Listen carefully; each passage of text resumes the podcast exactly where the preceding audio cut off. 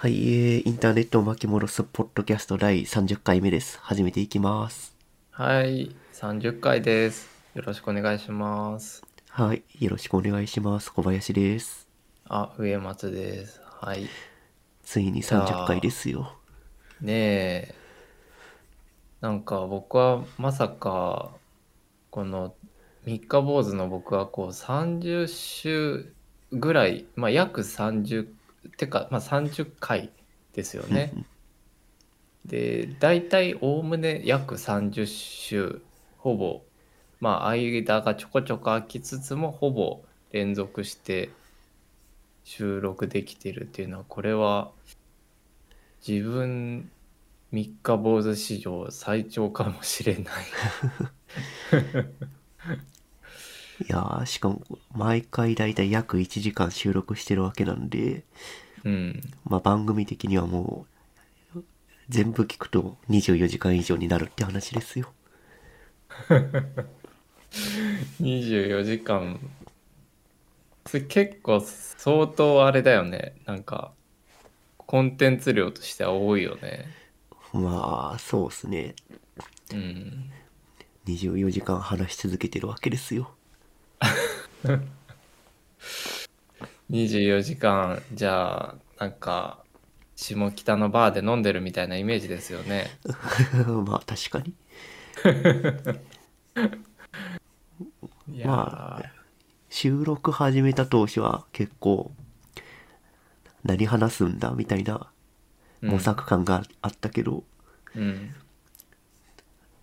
いつからだっけグッドニュー始めてうん。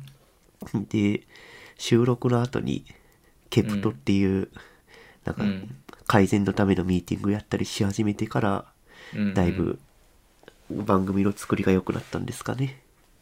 そうだね。なんか、いっとど、どっかの回とかもうなんか瞑想しまくってるのあるからね。冒頭の10前、ね、初めて10回目ぐらいまでは結構日常の雑談をひたすらするみたいなあと過去過去の話をひたすらするみたいな形になってて、でぼ僕がそれだとまずいなっていうのを感じてうん。グッドニューを入れてうん。でグッドニュー入れた後にさらにこのままじゃまずいなと思ってケプトをやり始めたっていう感じですね、そうですね。ケプトはいつからやってんのかなねいつからだろうね。一応今収録のメモのログを見てますけど、うん。多分僕も見て10るけど、12回目かなあ、12回目、結構初期だね。まあまあ確かにうん。まだなので12回目より前のやつはうんかなり模索してる感がありますね、そうだね。ああ、本当だ。 KPT って書いてある。今、あの、 Notion のですね、収録メモ一覧という、あの、ものを見てるんですけど、これ、個人的にやっぱりさ、あの、なんだろう、文才があるなって僕は毎回思うんだけど、この、正直、このラジオは、あの小林様、カッピ様のお力添えなしには成り立た成り立たないんですよね。いやいやというのも、いやいやいやいや、それはなぜかというと、その、えっ、と、ウェブの制作から、その、まあ、つまりその音声の編集とアップしてくれるまでをお願いしてしまっているので、事実上僕はこう喋りっぱなしっていうだけなんだけど、あの、その中でこう、えっ、と、アップするにあたり、えトピックを、えっ、と、まあ、表彰するような、えっ、と、タイトルをつけてくれてるんですけど、うん。例えば前回は新旧の公害とか、えーまあいろいろとこう毎回、まああの、表題をつけてくれてるんですけど、これが絶妙に上手だなって僕は思ってて、うん、まあ結構話してる中のコンテンツの名前をつけていた時もあったけど、うんうん。なんか最近は文章的なというか抽象的なタイトルをつけることが増えてきてますね。確かに確かにそうですね。いやーなんか言葉のアップデートとかも結構僕はあの内容を早期早期できるしスーパーフォロー外から失礼しますとかも早期できるしけ 結構やっぱりあれだねそのカピカさっき言ってくれたようにそのちょっと抽象的さがあった方があれかな。やっぱ喋ってる身としてあるいは聞いてる人としては想起しやすいかもしれないね。まあ、ね、なんというか余白、うん、単語1個よりもなんかこう少し余白がある感じというか。想像する余白がある方が聞く方はうん。うんいいんですかね。そうだね。ああなるほど。想像する余白。いい言葉をいただきました。なんか今ちょっとやってる仕事にそれ結びつけれそうなので後でなんか Notion にメモ取っときます。はい。はい。この Notion のメモもよくたまりましたね。30回分。ねえ。もうあのえーっとあまだまだでもね 4K のディスプレイだとねまだ画面の3分の2ぐらいしか使ってないね。最初はお？Google、うん。Google じゃないや。 Dropbox Paper で管理してたんですけど、あそうでしたね。そうでした。そうでした。で、 Notion の方が明らかに使いやすくて、こちらに移し、移しましたね。そうだね。やっぱ Notion っていうサービスは、ああ、どうぞどうぞ。うん。あいやどうぞどうぞ。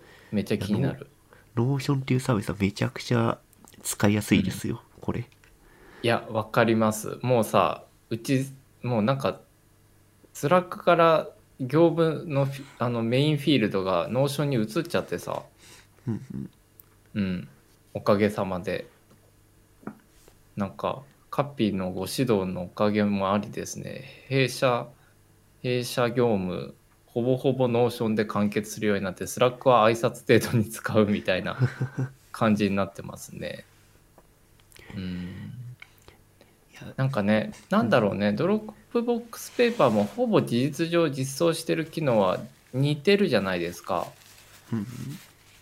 でも、なんか、 Notion の方が使いやすいのって、どういうとこだろうって考えてみると、あの、この、例えばすごい細かい話だけど、えっと、 Notion のこうさ、えページというか、えーノート一覧にさ、アイコンを設定すると横のリストにそのアイコンも出てくるとかさなんかこうちょっとした遊び心だったりとか見やすくするための工夫だったりとかあとそのホバーした時になんかこうプラスアイコンを押すと何かが起こるとかあるいはファンクションアイコンを押すと何かが起こるとかっていうのがこう示唆されるような作りになっているのがえー、と Dropbox Paper よりもより丁寧なんじゃないかと僕はなんとなく思っているんだけど。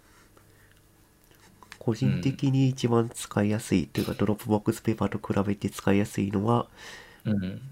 親子関係が簡単に持てるってとこですね。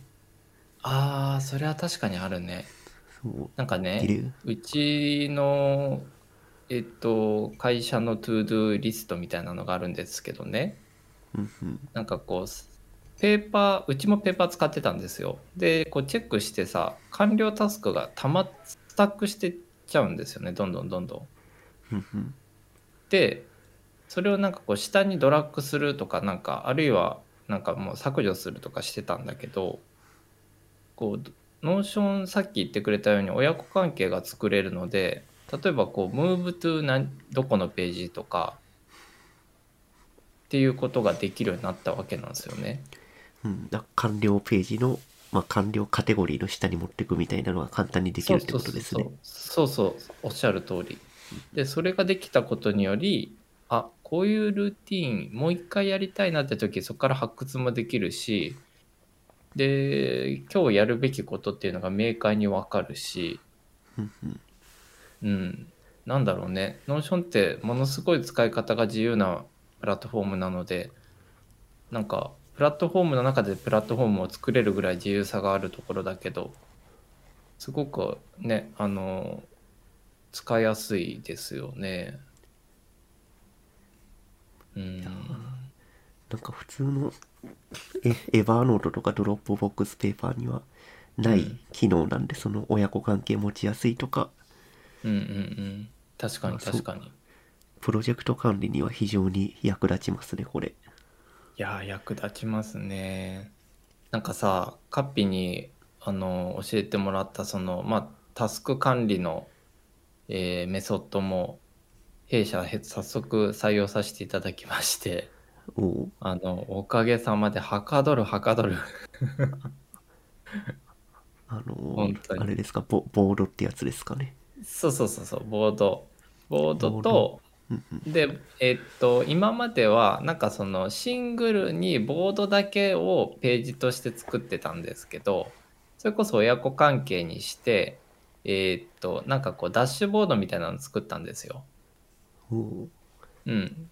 トゥ To Do のチェックリストみたいなのがありつつうん。えっとなんだっけ。今言葉飛んじゃった。ん。えっと、 ToDo のダッシュボードがありつつ、だあ、違う、ダッシュボードに ToDo がありつつ、えっと、テーブルとか、あとは、えっと、なんだっけ、えっと、あれ？言葉忘れちゃったな。んテーブル以外のなんか機能？あ、思い出した、思い出した。ボード、ボード。ごめんなさい、あボード、ボード。ボードねはいはいはいそうそうそうボードもなんかこうその中にあの表埋めなんかまあウェブで言うと iframe 的にこう置くことができるじゃないですか。うんうんうん、それによってなんかま本当に Slack が「今日もお願いします」み「こんにちは」みたいななんか挨拶程度にしか使わなくなっちゃってうんなんかあこれは Notion はもうあのうなんかちょうど課金も必要なタイミングになってきたっていうのもあるけどなんかこれは応援課金しないとっていう気にさせる久々のプロダクトでしたね個人的には。おおあそっか。会社で契約してるからグループオーガナイオーガニ組織契約になってきたりしてんの？えっとね、えっと、今一応、その、今までは、えっと、 invite が5名までは無料なんだよね。ああそういう pricing になってんだそうそうそう。で、だんだんだんだんだんだん、 Notion にいろんなことが移行してきた結果、まあ、 invite 5名だとしんどいよねってなって、えっと、じゃあ、課金喜んでしますっていうような状況ですね。おおうん。ちなみに pricing はどんなもんなんですか？ pricing もですねなんかあのすごくユニークでやっぱその基本5名まで無料っていうところは保持されていましてですね。なんか Slack とかってこう有料に移行した瞬間に全員課金になるじゃないですか1アカウントあたり。で Notion はその5名はフリーアカウントのまんまでプラス何人追加するの？1人いくらだよ？っていう言い方ですね。えー、うん。あれでもチームで契約するとあ今 Notion の pricing 見てますけど。うんうん。チームは毎月8ドルで unlimited team そうそうそう。 unlimited team member って書いてありますけど。そうなんだ。あじゃあごめん、僕が理解が及んでなかった、間違ってたかもしれない。だから8ドル払ったら何,、うんうん。何十人でも何百人でもいけるのかな？なのかな？えー、そっかそっか。なんかそう、8ドルっていうのはなんか頭にあったんだけど、それが1人単価かと思ってた。これはああ違うな。あすいません。えっとゆパーユーザーって書いてあった。一人頭ですね。すいません。あ、あ、やっぱり。まあでもね、にしても、あの、全然、喜んで課金しますよって感じですけどね。えー、8ドルかうん。で、確かあの、まあ、そこは他のサブスクリプションと同じで、えっ、と、イヤーかマンスリーかで、あの割引率が変わる仕組みだった気がするな。20%ぐらいだったか。うん。ああ確かにうんうん。年年間だと8ドルで多分月、うん月間だと10ドルになるのかな？ああ、なるほどね。なるほど、なるほど。いやーいや、まあでも、うん8ドル払う価値は全然ありますよ。ありますねあのコーヒー2杯だと思えばねそうそう。うんツイッターで見たんですけど、うんうん会社は交通費を何万円も喜んで払,、払って出社させるけど、うん。こういうサブスクリプションサービスにはお金を出し渋るみたいなことを誰かが言ってましたね。なるほど。ああそうか。そこで言うとうちのね僕の自分の会社はさあのまあ動き出したばかりとはいえ今後もあのリモートベースなのでもうサブスクリプションサービスがなくては生きていけないのでうんうん。なんかあのスタッフの人が見つけてきてくれたなんか例えば映像素材を、あえー、とサブスクリプションで、えー、と定額いくつまで使い放題ですみたいななんかこうまあ素材サイトみたいなものを見つけてくれて見つけてくれたスタッフさんとかもいてもうそこ課金しますみたいな感じなんですけど、まあ、リモートメインだとこういうサブスクリプションサービスが、うん、あれですね、あの、交通費の代わりみたいなもんですね。そうだね。でもまあ確かにでもなんかそれは言わんとしてることはちょっとその本向こうの方の話を考えるとちょっとわかるかもしれないな。いわゆるその物理的なものじゃないとなかなか理解されづらいというか。うん。実際会わないと分かんないところとか、触らないと分かんないところとかね。そうだね。なるほどね。じゃあまあそんないろいろなクラウドサービスいろいろなサービスのおかげでこうインターネットを巻き戻すポッドキャストも30回を迎えたということで、そうですね。え Notion 使いながら、 Discord 使いながら、ーうんうんあとは収録では、 Audio Hijack っていう、まあこれシェアウェアですけど、あ有有料のツールですけど、使って収録してますね。うんうんうんでででこうあのねうんうん。あの収録の時に僕を起こしてもらうためにさああのそろそろ収録するよっていうこう Slack を飛ばしてもらうというのが定例になってますね。小林さんはですねあのうちの会社 Slack になぜか有料課金でこうちゃんとアカウントがあるんですよね。あれこれ有料アカウントになってんだ。あ、そっか、そういうことか。そうそうそうそういうことそういうこと。チームメンバーだからそうだ、そういうことか。そうそうそうもうこれはもうなんかもうなんか有料にするタイミングが当然あったわけですけどうん。あもうもうカッピはもう絶対これは外せねえと。何もしなくてこうあのラジオの通知しかほぼメイン用途なくてもこれ外したら気持ちが死んでしまうと思いおこうお布施をこうですねこうあの Notion Notion じゃない Slack の Slack のこう和弘小林っていうこう KK っていう文字列がグリーンに光ってるとあやばい。めっちゃめっちゃカッピ頑張ってる。やばい。僕もコード書かなきゃ。みたいな気持ちになりますね。あー、ツイッターの DM でスラック参加してくださいって軽いノリで来たけど、あれは課金したから来てくれって話だったんですか？いやえっ、とね多分その時は課金してなかった。あー、そういうことか。なるほど。うん、シンプルにあのなんかえっと課金する気も実は当初なかったんですよあー、なるほど。軽く使うつもりみたいな。そうそうそうそうもうあのログが流れてもいいやっていうぐらいでもう無料の範疇でもいいやぐらいの気持ちだったんだけどまあ Slack も巧みでですね流れが変わったのが Slack Connect 6月24日だったかな。忘れた。6月下旬あたりリリースなんですけど。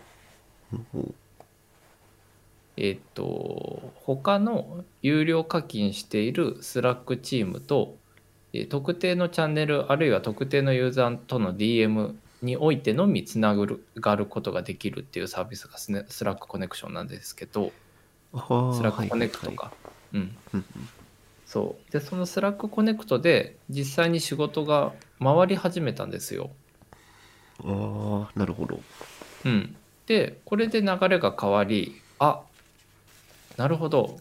いよいよ Slack がプロトコルになるっていうこの Slack Connect っていう瞬間をあのに乗るためというかまあたまたまねたまたまタイミングがあってあのじゃあちょっと Slack Connect でやりましょうとなりでえーっとそこでまあじえっとプレミアムの課金のトライアル期間が始まりあこれは運用すべきだぞと気づき、えーそのまま今に至り他社様とも Slack Connect で何社かつながっているっていう感じですね。へえあ Slack Connect って有料のサービスなんですねこれそうそうそうそう。あの、 Slack Connect は、あの、なんて言ったらいいかな。えー、お互い課金してないと、えー、ダメですね。うんうんでうん。なんだチャンネルというかチーム間で共有できるチャンネルが持てるっていう感じですね、そうそうそうそうそうちの会社の Slack にも Slack Connect ってああるんですよう。うんうんでこれ子会社のえーっと多分チームとつながってるチャンネルでうん。うんうん。なんかこれが有料だっていうのは全然知らなかったですなんか勝手にできたのでこういうのがあるんだぐらいに思ってましたけど そう、これはつまるところ、ある意味、その有料かどうかの証にもなるというか、無料ユーザーはこの機能を使えないので、うんうん。まあでも、すごく便利ですよ。うん。まあ Slack は会社でも全然めちゃくちゃ使ってるんでうん。なんだかんだね、その、 notification とかのことを考えると、やっぱその、チャットアプリなので、あの、 Notion よりも Slack になってくるよね。うんまあコミュニケーションとかあとえっ、と外部のサービスの通知を受け取うんうんる窓口として Slack を使うっていうのはよくやってますね確かに。例えば GitHub で何か更新したりとか、えっ、と、うん AWS で何かサイトがデプロイされたとかっていうの通知をうんうん全部 Slack のチャン特定のチャンネルで受けるとかっていうのはやったりしてますね、会社で。ああ、なるほど。確か、 Notion も通知できるんじゃないかな、 Slack になんか。できるできる。うちも、あの、読んでるんですけど、よ読んでるっていうか飛ばしてるんですけど、うんただ、まあ、若干ラグがあるのでそのリアルタイムに気づくっていう部分ではあんま活用できないんだけどでもなんかこうあの遷移が追えるんですよねあの時系列が。うん、なのでその仕事のログとしてうちはもうだだだだもだだ流しているというかこう あの Notion チャンネルはこう通知はオフにして毎回こうあのログログマシンとして使ってますね。うん。いやーね、このチャンチャンネルじゃない、この番組もうん、いろんなササブスクリプションサービス、まあお金特に払ってないですけど、それで動いてますね。うん、いや本当におっしゃる通り。だからインターネットはやっぱりそのし巻き戻すという表題を上げながらなんですが進歩もしているよねめちゃくちゃ進歩してますよ。そうだよねやっぱ人類を前進させてるなという気はしますインターネットなかったらこういう番組もサクッと作れないんで。ね本当だよインターネットなかったらもううちなななあいろんなことが成り立たない。本当にもうあのい家のことからまあ何から何まで会社仕事のことも何から何まで。そうですよ。うん。ね。だから論文検索ね。セロンセルンあれ？ちょっと待ってど忘れしちゃった。論文検索、サイニーかな？サイニーじゃない。えーっとあれ？あれ？どっちだったっけ？セロン？セルン？ああ、えーあの、えっ、と、ヨーロッパのそうそうティム・バーナーズリーさんのセルセルンセルンセルンか。セルンですねセルン。セルンだっけ？どなんかドアどなんかド忘れしちゃった。なんかそれ毎回講義であの取り上げるんだけどうんうん。あのあれですね、C、CERN セルンですね。ああなるほど。欧州原子核研究機構ですね。ああなるほどなるほど。そう。ティム・バーナーズリーさんの作ったこのダブダブですね。ダブダブダブ。うん。ハイパーテキストシステムですけど。うーんまあね当初はテキストを送るだけのシステムでしたけど、うん。今やうんうんそうそうではないですね。うんうんうん。そうですね。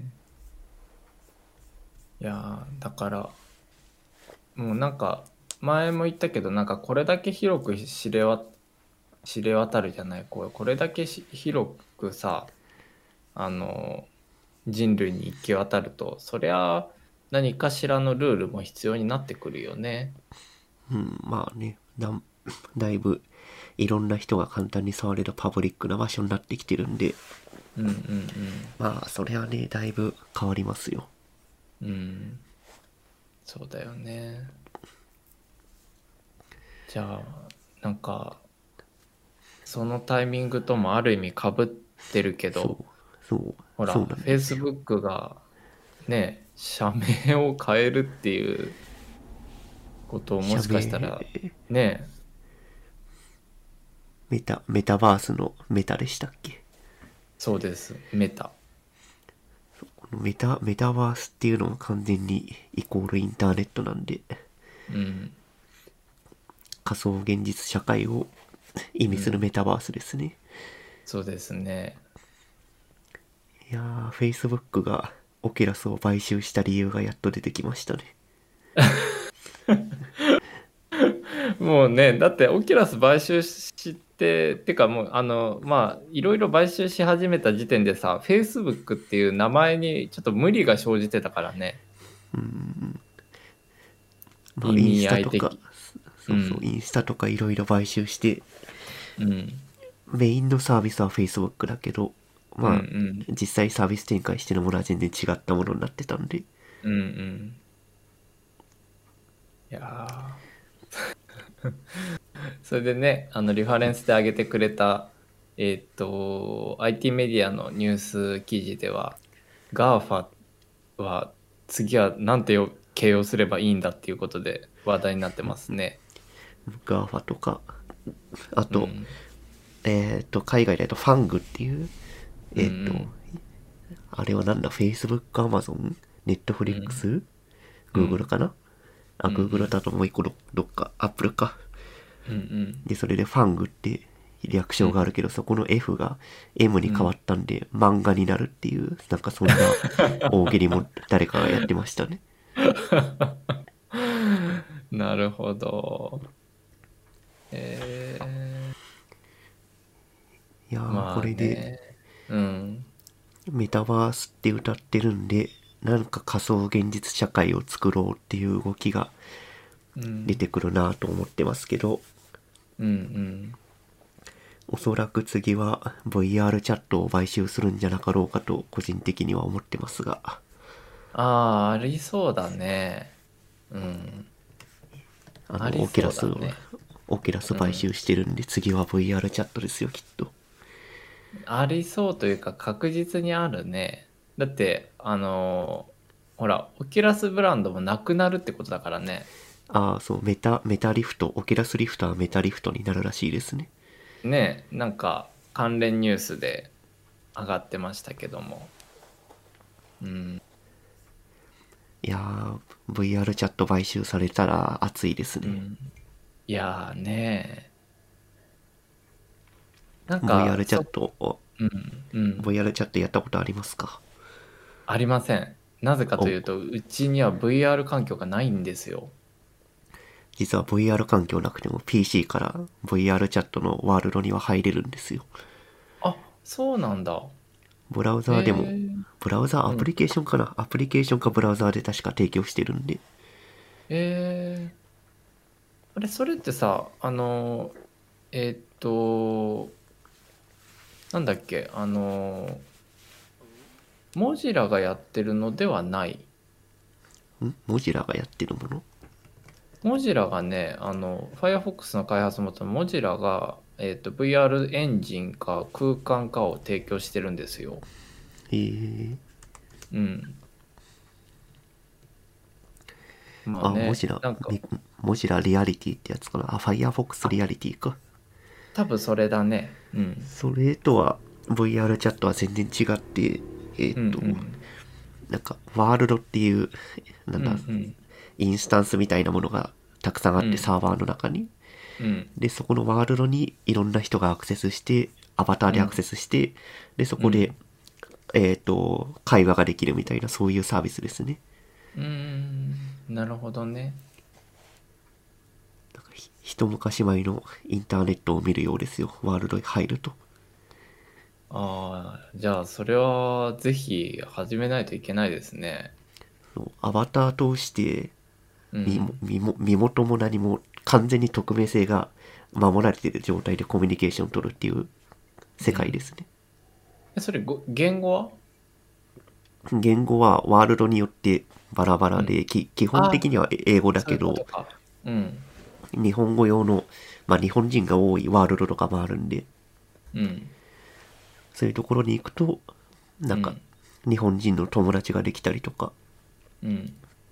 であとはえっとワールドによってはその日本のワールドなんだ日本をイメージしたワールドだけど、なんかいろんな人がいてそこで、うん。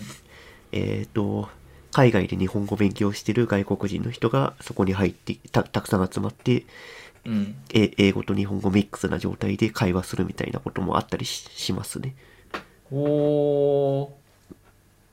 と言っている間に僕は今アカウントを開設しました。お。僕はオキラス、オキラスリフト、メタリフトを持ってるんで、そうだよね。カペ買ってたもんね。VR チャットはたまに潜ったりしてましたね。おー。今ねログイン初めてしてみたんですけどまずこの UI からさもうなんかインターネット黎明期間がすごくあ感じられて ちょっとテンション上がってしまってるんだけどさこれ。あ、あれ、ブラウザーからワールド入れた？えっとねは多分まだ何にも入ってないんだけどアカウントのマイページ的なところを見てる。あー、そうだね。多分、Windows な、Windows のアプリでしか多分提供されてないから、きっと VR チャットはああーそうなんだあー SDK アバターワールドああなるほどこれか多分 Web でアクセスできるのはプロフィールページだけだね、きっと。 Unity なんだねそうそうそう。Unity で作られてます。ワールドとかも。えー、あこれは体験しないとだわちょっと Windows 引っ張り出してこようぜひ、めちゃくちゃ面白いんで。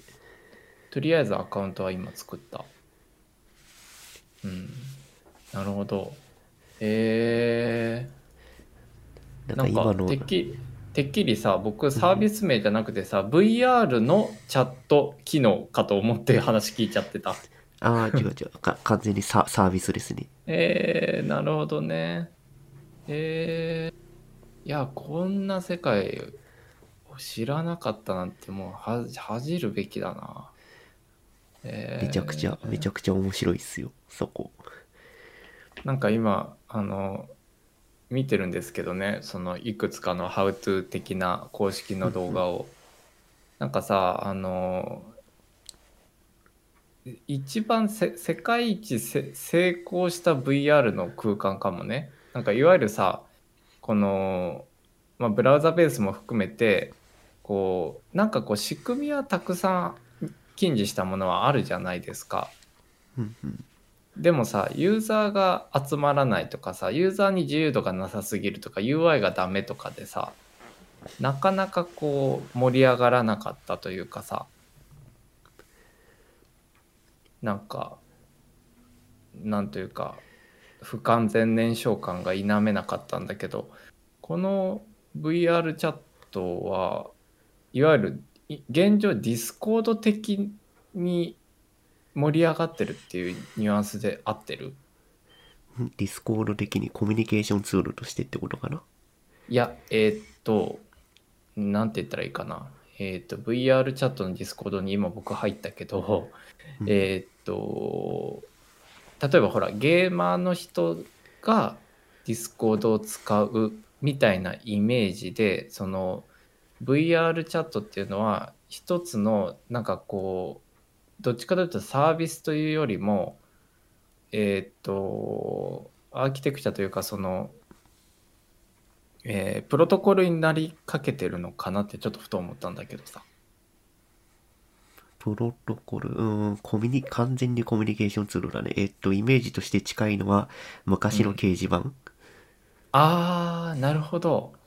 じゃあ、なんか、あれか。え、空間とか誰が作るの？空間は、えっと、個人の人が公開しているかな。おーなるほどね。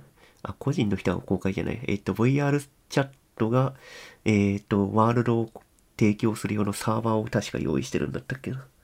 あー、なるほど。で、これ、このワワールドとかも、あうんとアバターとかも、なんか、ど。完全に昔のインターネットっぽいんだけど、えっと、うん。うん。違法、違法性があるというか、著作権無視のワールドとかアバターがめちゃくちゃたくさんあるんですよ。めっちゃ、めっちゃそれ行きたい。例えば、えその、えっと、ファイナルファンタジー7の、この前リメイクされたファイナルファンタジー7のワールドのーうんデ,、データぶっこ抜いてワールドにしちゃったりとか、もう、インターネットじゃん、それこそ。そうだから、本当に、まだまだ自由だった頃のインターネットが残ってますよ。おー、すごい。それは、ちょっともう、あの、速攻、え、これは Oculus を速攻買うべきですかね？ああ、 Oculus Rift を買うといいですよ。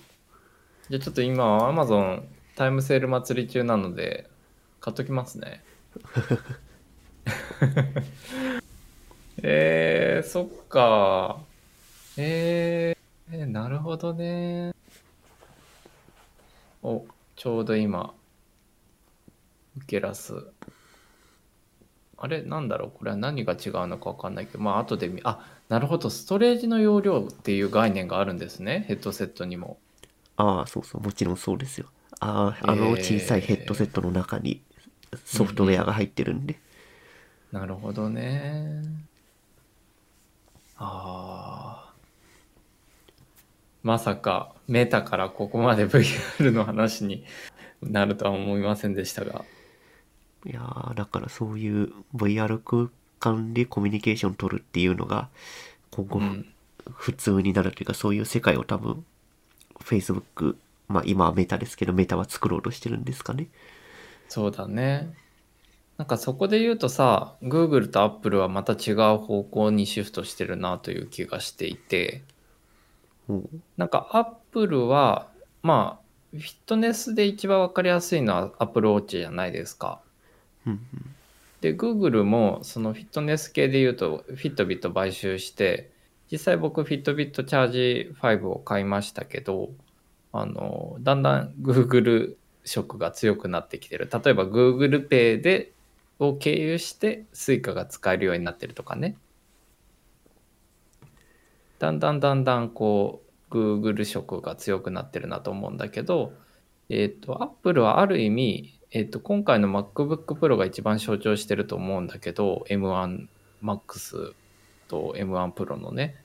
えっと、なんかこう、原点に戻ろう、戻ってきたなという気が若干しています。コンピューターというものに、コンピューティングというものに。で、うん Google はやっぱりソフトウェアの会社だなというのをまじまじと感じたのが、Google Nest のドアベルっていうのを買ったんですよね、この前。でそしたらまあそのドアベルを取り付けた付近を通りかかった人とかっていうのを検出してくれるんですけどえーっと人をもうえっ、と、ひまあ、そもそも人だったら人と認知してくれるし、例えば配達員の人だったら配達員として認知してくれるんですよ。えー、賢い。賢い。そう。で、えーっと、だからある意味やっぱりその Google っていうのはソフトウェアの会社なんだっていうのをまじまじと改めて感じましたし、で、それを、そこをかけるフィットネスだったりとかって、その、今度、今後多分フィットネスの、あの、フィットビットのログデータを使って、絶対何かしらのサジェッションとか、まあ、サービス展開をしてくるはずで、で、そこで言うと、Apple はどちらかというと、その、フィットネス情報を持ってはいるけど、なんかクラウドで何かこうサービス展開するっていう気はどうもないような気がしていて、というか体力ももしかしたらないんだけど、えーっと、なんか見てるに Siri もなかなかアップデートが追いついていない様子だし、えーっと、まあ、MacBook Pro さっきちょっと例に挙げましたけど、まあ、一番象徴的なのが HDMI 端子をもう一度載せたってとこですよね。うんうん。うん。あんなにフットプリントのでかいさ、あんなにレガシーな端子をなんで載せるって思いつつ、なぜならこれまで Apple さんは散々、お前ら USB-C しか使うなって言ってきて、映像なんて AirPlay で飛ばせ 4K いけるぞって言ってた会社じゃないですか。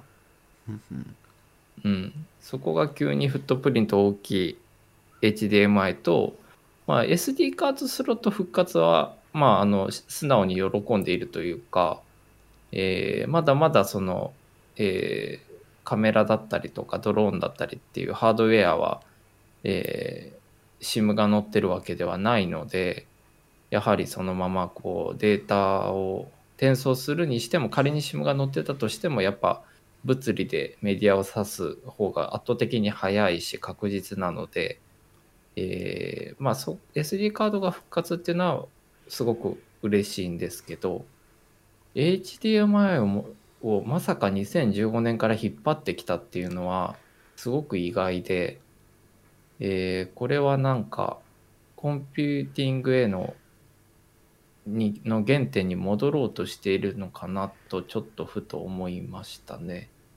で例えばそれは Apple Watch にしても、えーっとさっき Google は明らかにそのサービスとしてどんどんどんどんソフトウェアで拡張していっている利用利活用していっているっていう姿勢が見えるんだけどアプリに関して言うと,、えーと例えばその心拍の状態を見て緊急通報をできるようにするとか SOS を出せるようにするとか比較的なんかそのコンピューターがあることによって人間の生活がどえっとこうなんて言ったらいいかな。まあどっちも人間の生活を豊かにしたくて人類を前進させたくてやってくれてるっていうのはすごくわかるんだけどアップルはなんかこう原点に立ち返った感があるというかあれ？クラウドとかあれ？ソフトウェア開発ちょっと手抜いたかなっていう気が若干してますね。まあ、アップルはもともとハードウェアの会社で、Google は、まあ、広告会社でしかないので、まあねまあ、力の入れ方は全然違いますね。そうだよね。で、Google はもうハードウェアは失敗ばっかりなんで、あ Android うん Watch とかいろいろ、うんうんうん。まあ、Google はずっとソフトウェアとか広告で、が強い状態は維持し続けるし、Apple はソフトウェアよりはハードウェアで何か新しいガジェットだとか、そういうところで利便性を追求するっていうところなんじゃないですかね。なるほどね。なんか、ふとなんかそのパソコン屋さんに戻ってきたっていうのを感じた、今ちょっと言い忘れたのがもう一つあって、うん。えっ、と、MacOS の10.16つまり、えっ、と、今もう次のが出ちゃったけど、えっ、と、なんだっけ、 Catalina の次の Big Surか。えー Big Sur、はいはい。うん、 Big Sur から Safari でも WebP が WebP ですねいわゆる。WebP ってなんかあのケロケロケロッピを連想しちゃうので僕は WebP って読んでるんですけど。はいはい。ええ。あの WebP を表示できるようになったんですよ。うん、なんか今更感がありますが。あそうだね。カッピから言うと今更だと思うけどなんか僕からするとあそっちに転んだんだっていうのが Big Sur 出た時に思ったんだよね。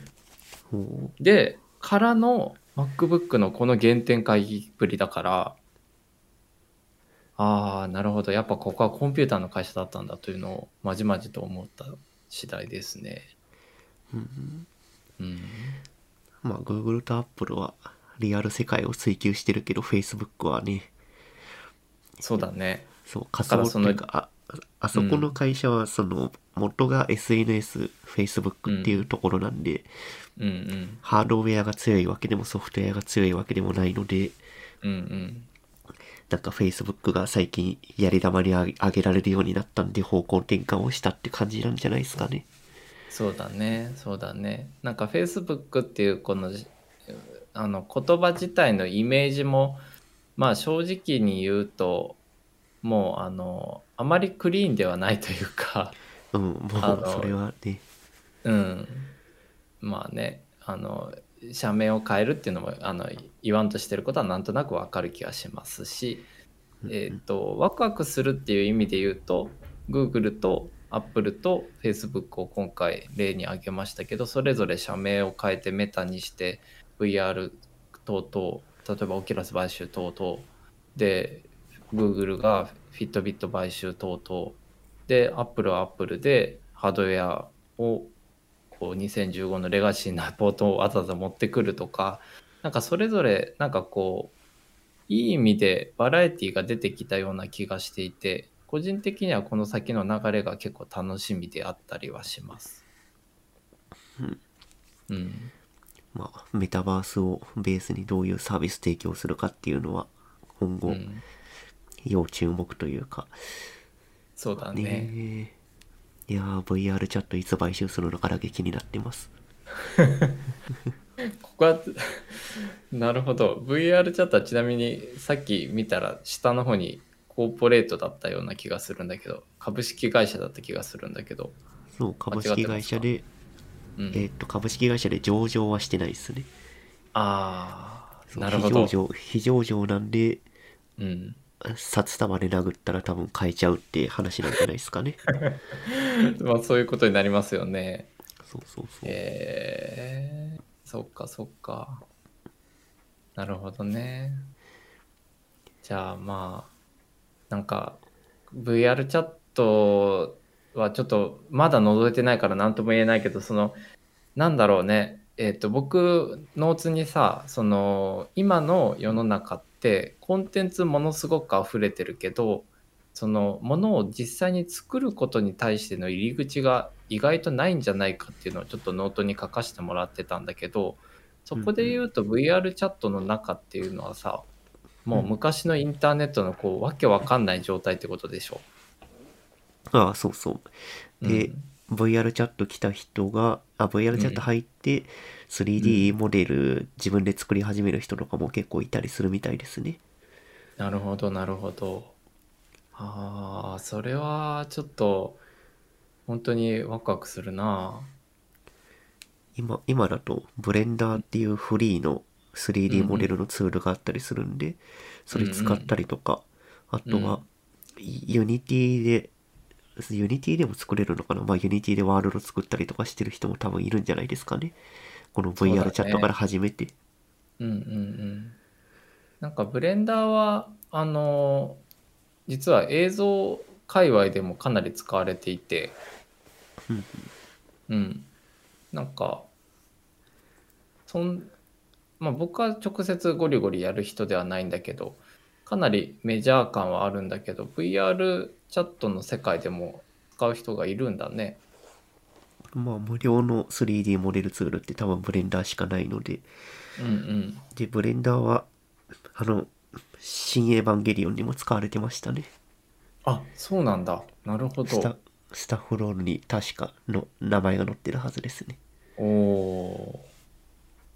そして今ですね、なんかふと、ふとブレンダーの公式ウェブを見てたらですね、うんあの、フッタにですね、あの、 XOOPS、Powered by XOOPS というものすごく懐かしい ああ。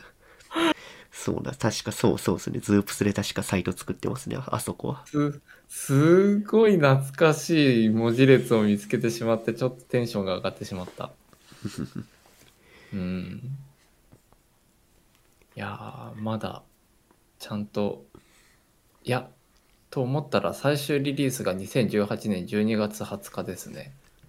確かズープスは、もう開発止まっちゃってるんじゃないかな。うん止まってますね。いやー懐かしいなー。僕のあのアドセンス版も含めて全てがここに詰まっている いやー。そっか。なるほど。なんかなんかブレンダーのウェブあの何回か見てたんだけどこの右下のパワードバイズープスには今回初めて気づいてちょっと思わず言及してしまいました。あの多分ズープスってもう今知られていないとと思うので説明するといわゆる CMS の走りですのん CMS の走りの中の一つですよねそうですね。ワードプレスが出る全然前の時にあったものですね。うんでなんかモジュールっていう概念で、えー、ワードプレスで言うとプラグインに近いんですけどアプリケーションを追加できたりしましたよね。ああ、そうそうそうですね。うん、うん、いやー懐かしいなー。わーすごい。ブレンダー .jp ちゃんとあのも掲示板とか開くとさスラ modules スラ myalbum って出てきたりする。おおあー。 XOOPS スラモジューの、ル。うん。 XOOPS のウィキペディア見ていて、えっと、うん。日本 XOOPS ユーザーグループっていうものがあるらしいんですよ。うん。で、そこにアクセスするとですね、うんドメインがどっかに買収され、か買い取られてて、おっとあの、オンラインカジノのサイトになってましたね。あ よくある展開じゃん そっかなんでズープスは完全に開発止まっちゃってるみたいですね。あーそっかそっか英語版のサイトはまだ生きてるみたいですけど。うん。あー。あーなんか今あの XOOPS Cube。XOOPS Cube っていうのはそもそも派生なんだけど、えー、と XOOPS から派生した CMS なんですけどそのズープスキューブのですねズープスキューブ .jp っていうのを今僕はたどり着いて見てたんですけどここはなんかあのパッケージこそさっきお伝えしたようにやっぱ2018年でほぼ止まっているようなんですが、えー投稿はですねあごめんなさい。1年違いあの桁が違いました。えっと2020年11月2日で最終投稿が止まってますね。でもフォーラムはやり取りされてるっぽいですね。あ本当だ。フォーラムは2021年8月28日うーんすごいなかなかあの強いというか SSL 化をしようとしたが断念したがというあ、えー、と SSL 化をしようと Zoops キューブを SSL 化しようとして断念したというトピックがフォーラムに上がってますね。うん。えー、いや、これもある意味ではインターネットの歴史ですよね。まあ昔流行ったツールを、うんね、まだ全然使ってるっていうのはある話なんで。うん。例えばだけど、これ、ズープスとか、例えば、ウィキとかもだけど、なんかこう、社内のさ、ナレッジとして使ってるとか、で、あの、こう、掲示板として使ってるとかっていうところもあると思うからね。ああ、それはありそうだね、確かに。うんうん。なるほどね。そっか。なんかすごい脱線したけどなんかまあこれはある意味インターネットの 歴史の一つになんか今日はすごくすごく幅広くね Notion の課金から始まりうんうんまさかズープスに VR チャットを得てのズープスに着地するとは思わなかったですけど。確かに。うん。まあね。まあこれからまあ GAFA も含め日本のプロバイダーも含めどうなっていくか僕はなんか結構ワクワクしたな今回いろいろお話ししてまあ自分は GAFA のメタバースを若干期待してますね。なるほど。確かにメタバースってどうだろう。なんかそのうちさドットグーグルみたいにさドットメタっていうドメイン出そうじゃないですか。ああレールでしょうねきっと。うん。で例えば io.meta とかっていうドメインがめっちゃ高かったりさ速攻取られたり。インターネット .meta とか欲しいな。何何のサービスに使うかって言われたら謎だけど。まあメタメタ的なサービスに使うんですよでしょうねきっと。メタ的なサービス。なんか。フェイスフェイスブックはメタ、メタバースっていう文脈で新しい SNS を作るんですかね、もしかしたら。いやーどうなんですかね？でもさここでやっとインスタグラムとフェイスブックと WhatsApp たちがのメッセージング機能が統合されるっていうところに整合性が出てきますよね。おーああ、うん。なるほどね。はいはいそうそうそう。今までもうなんかメッセンジャーっていうこうなんかむすごい無理のあるプラットフォームにこう無理やりこうさそれをマージしようとしてたわけですけど。うんうん。うん。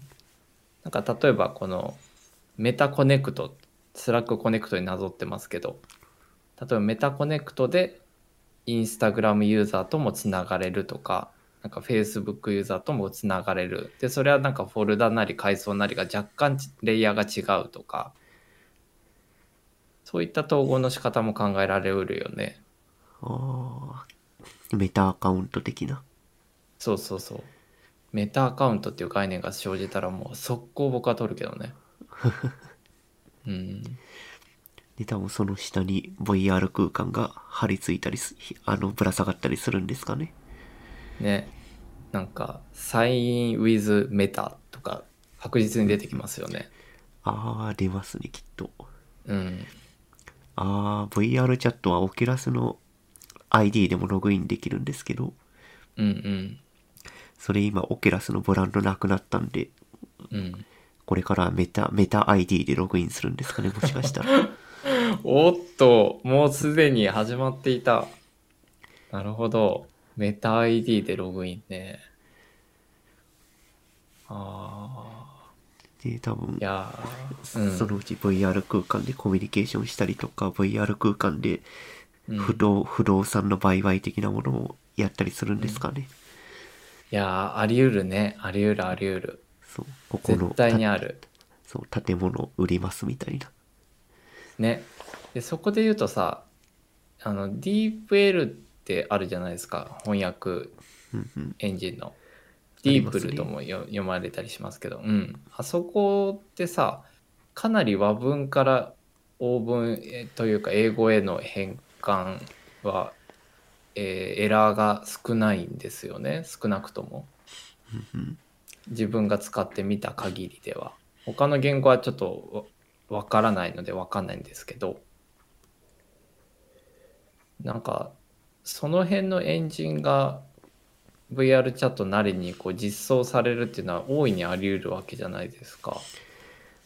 うんうんまあない話ではないかなそうそう。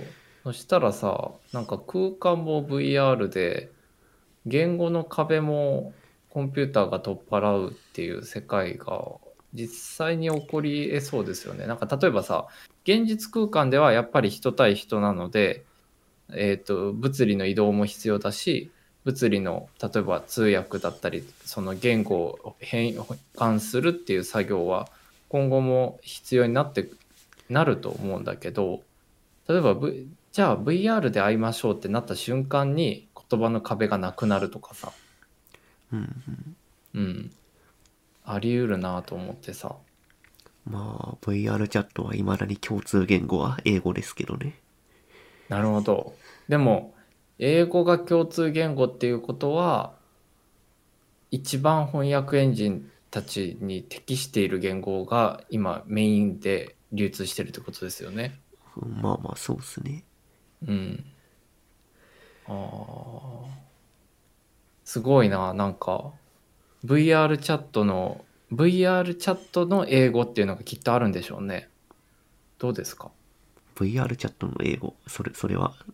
なんか例えばその2チャンネルのスラングとか AA 的な感じでさ VR チャットスラングみたいなのある？ああどうなんだろう。それはまだないんじゃないかな。おおじゃあなんかねあのショーが終わったらこう8888ってこう ニコニコ動画で拍手みたいなさなんかそういううそういうミミーム的なものはある気がするけど、どうなんだろう？探せば多分。ーム的なものはあるか。うん。探せばあると思うな。なるほど。でもね、なんか今後、なんかユーザーの母数が増えるといろいろ生まれてきそうですけどね、化学反応が起こって。そうですね。今のところまだ VR チャットはユーザー数少ないんでうん。それが増えると何か新しい文化なり社会なりが生まれてきそうですね。まあ、だんだんそれがね、メインストリームになっていく可能性が大いにありますよね、インターネットと同じように。そうですねまあうん。今昔のインターネット感があるんでうん。今のうちに見ておくと面白いものが見れるかもしれないですじゃああれだね、インターネット老人会ならぬ VR チャット老人たちがそのうち生まれますね。ああそれはもううううん生まれ始めてる気がするけど なるほど。ああ。じゃあ、僕のどこかの、けどこか契約しているレンタルサーバーに多分残っているズープスのディレクトリをちょっと FTP でつないで、今日はゆっくり過ごそうかな。ちょっと HTTPS に対応してないのはまあ当然のことなんだけど、ちょっとこうあの、今動いてんのかなっていうのだけちょっと久々に確認したくなったので、まあ PHP が動いてれば動くんじゃないですかねそうですね。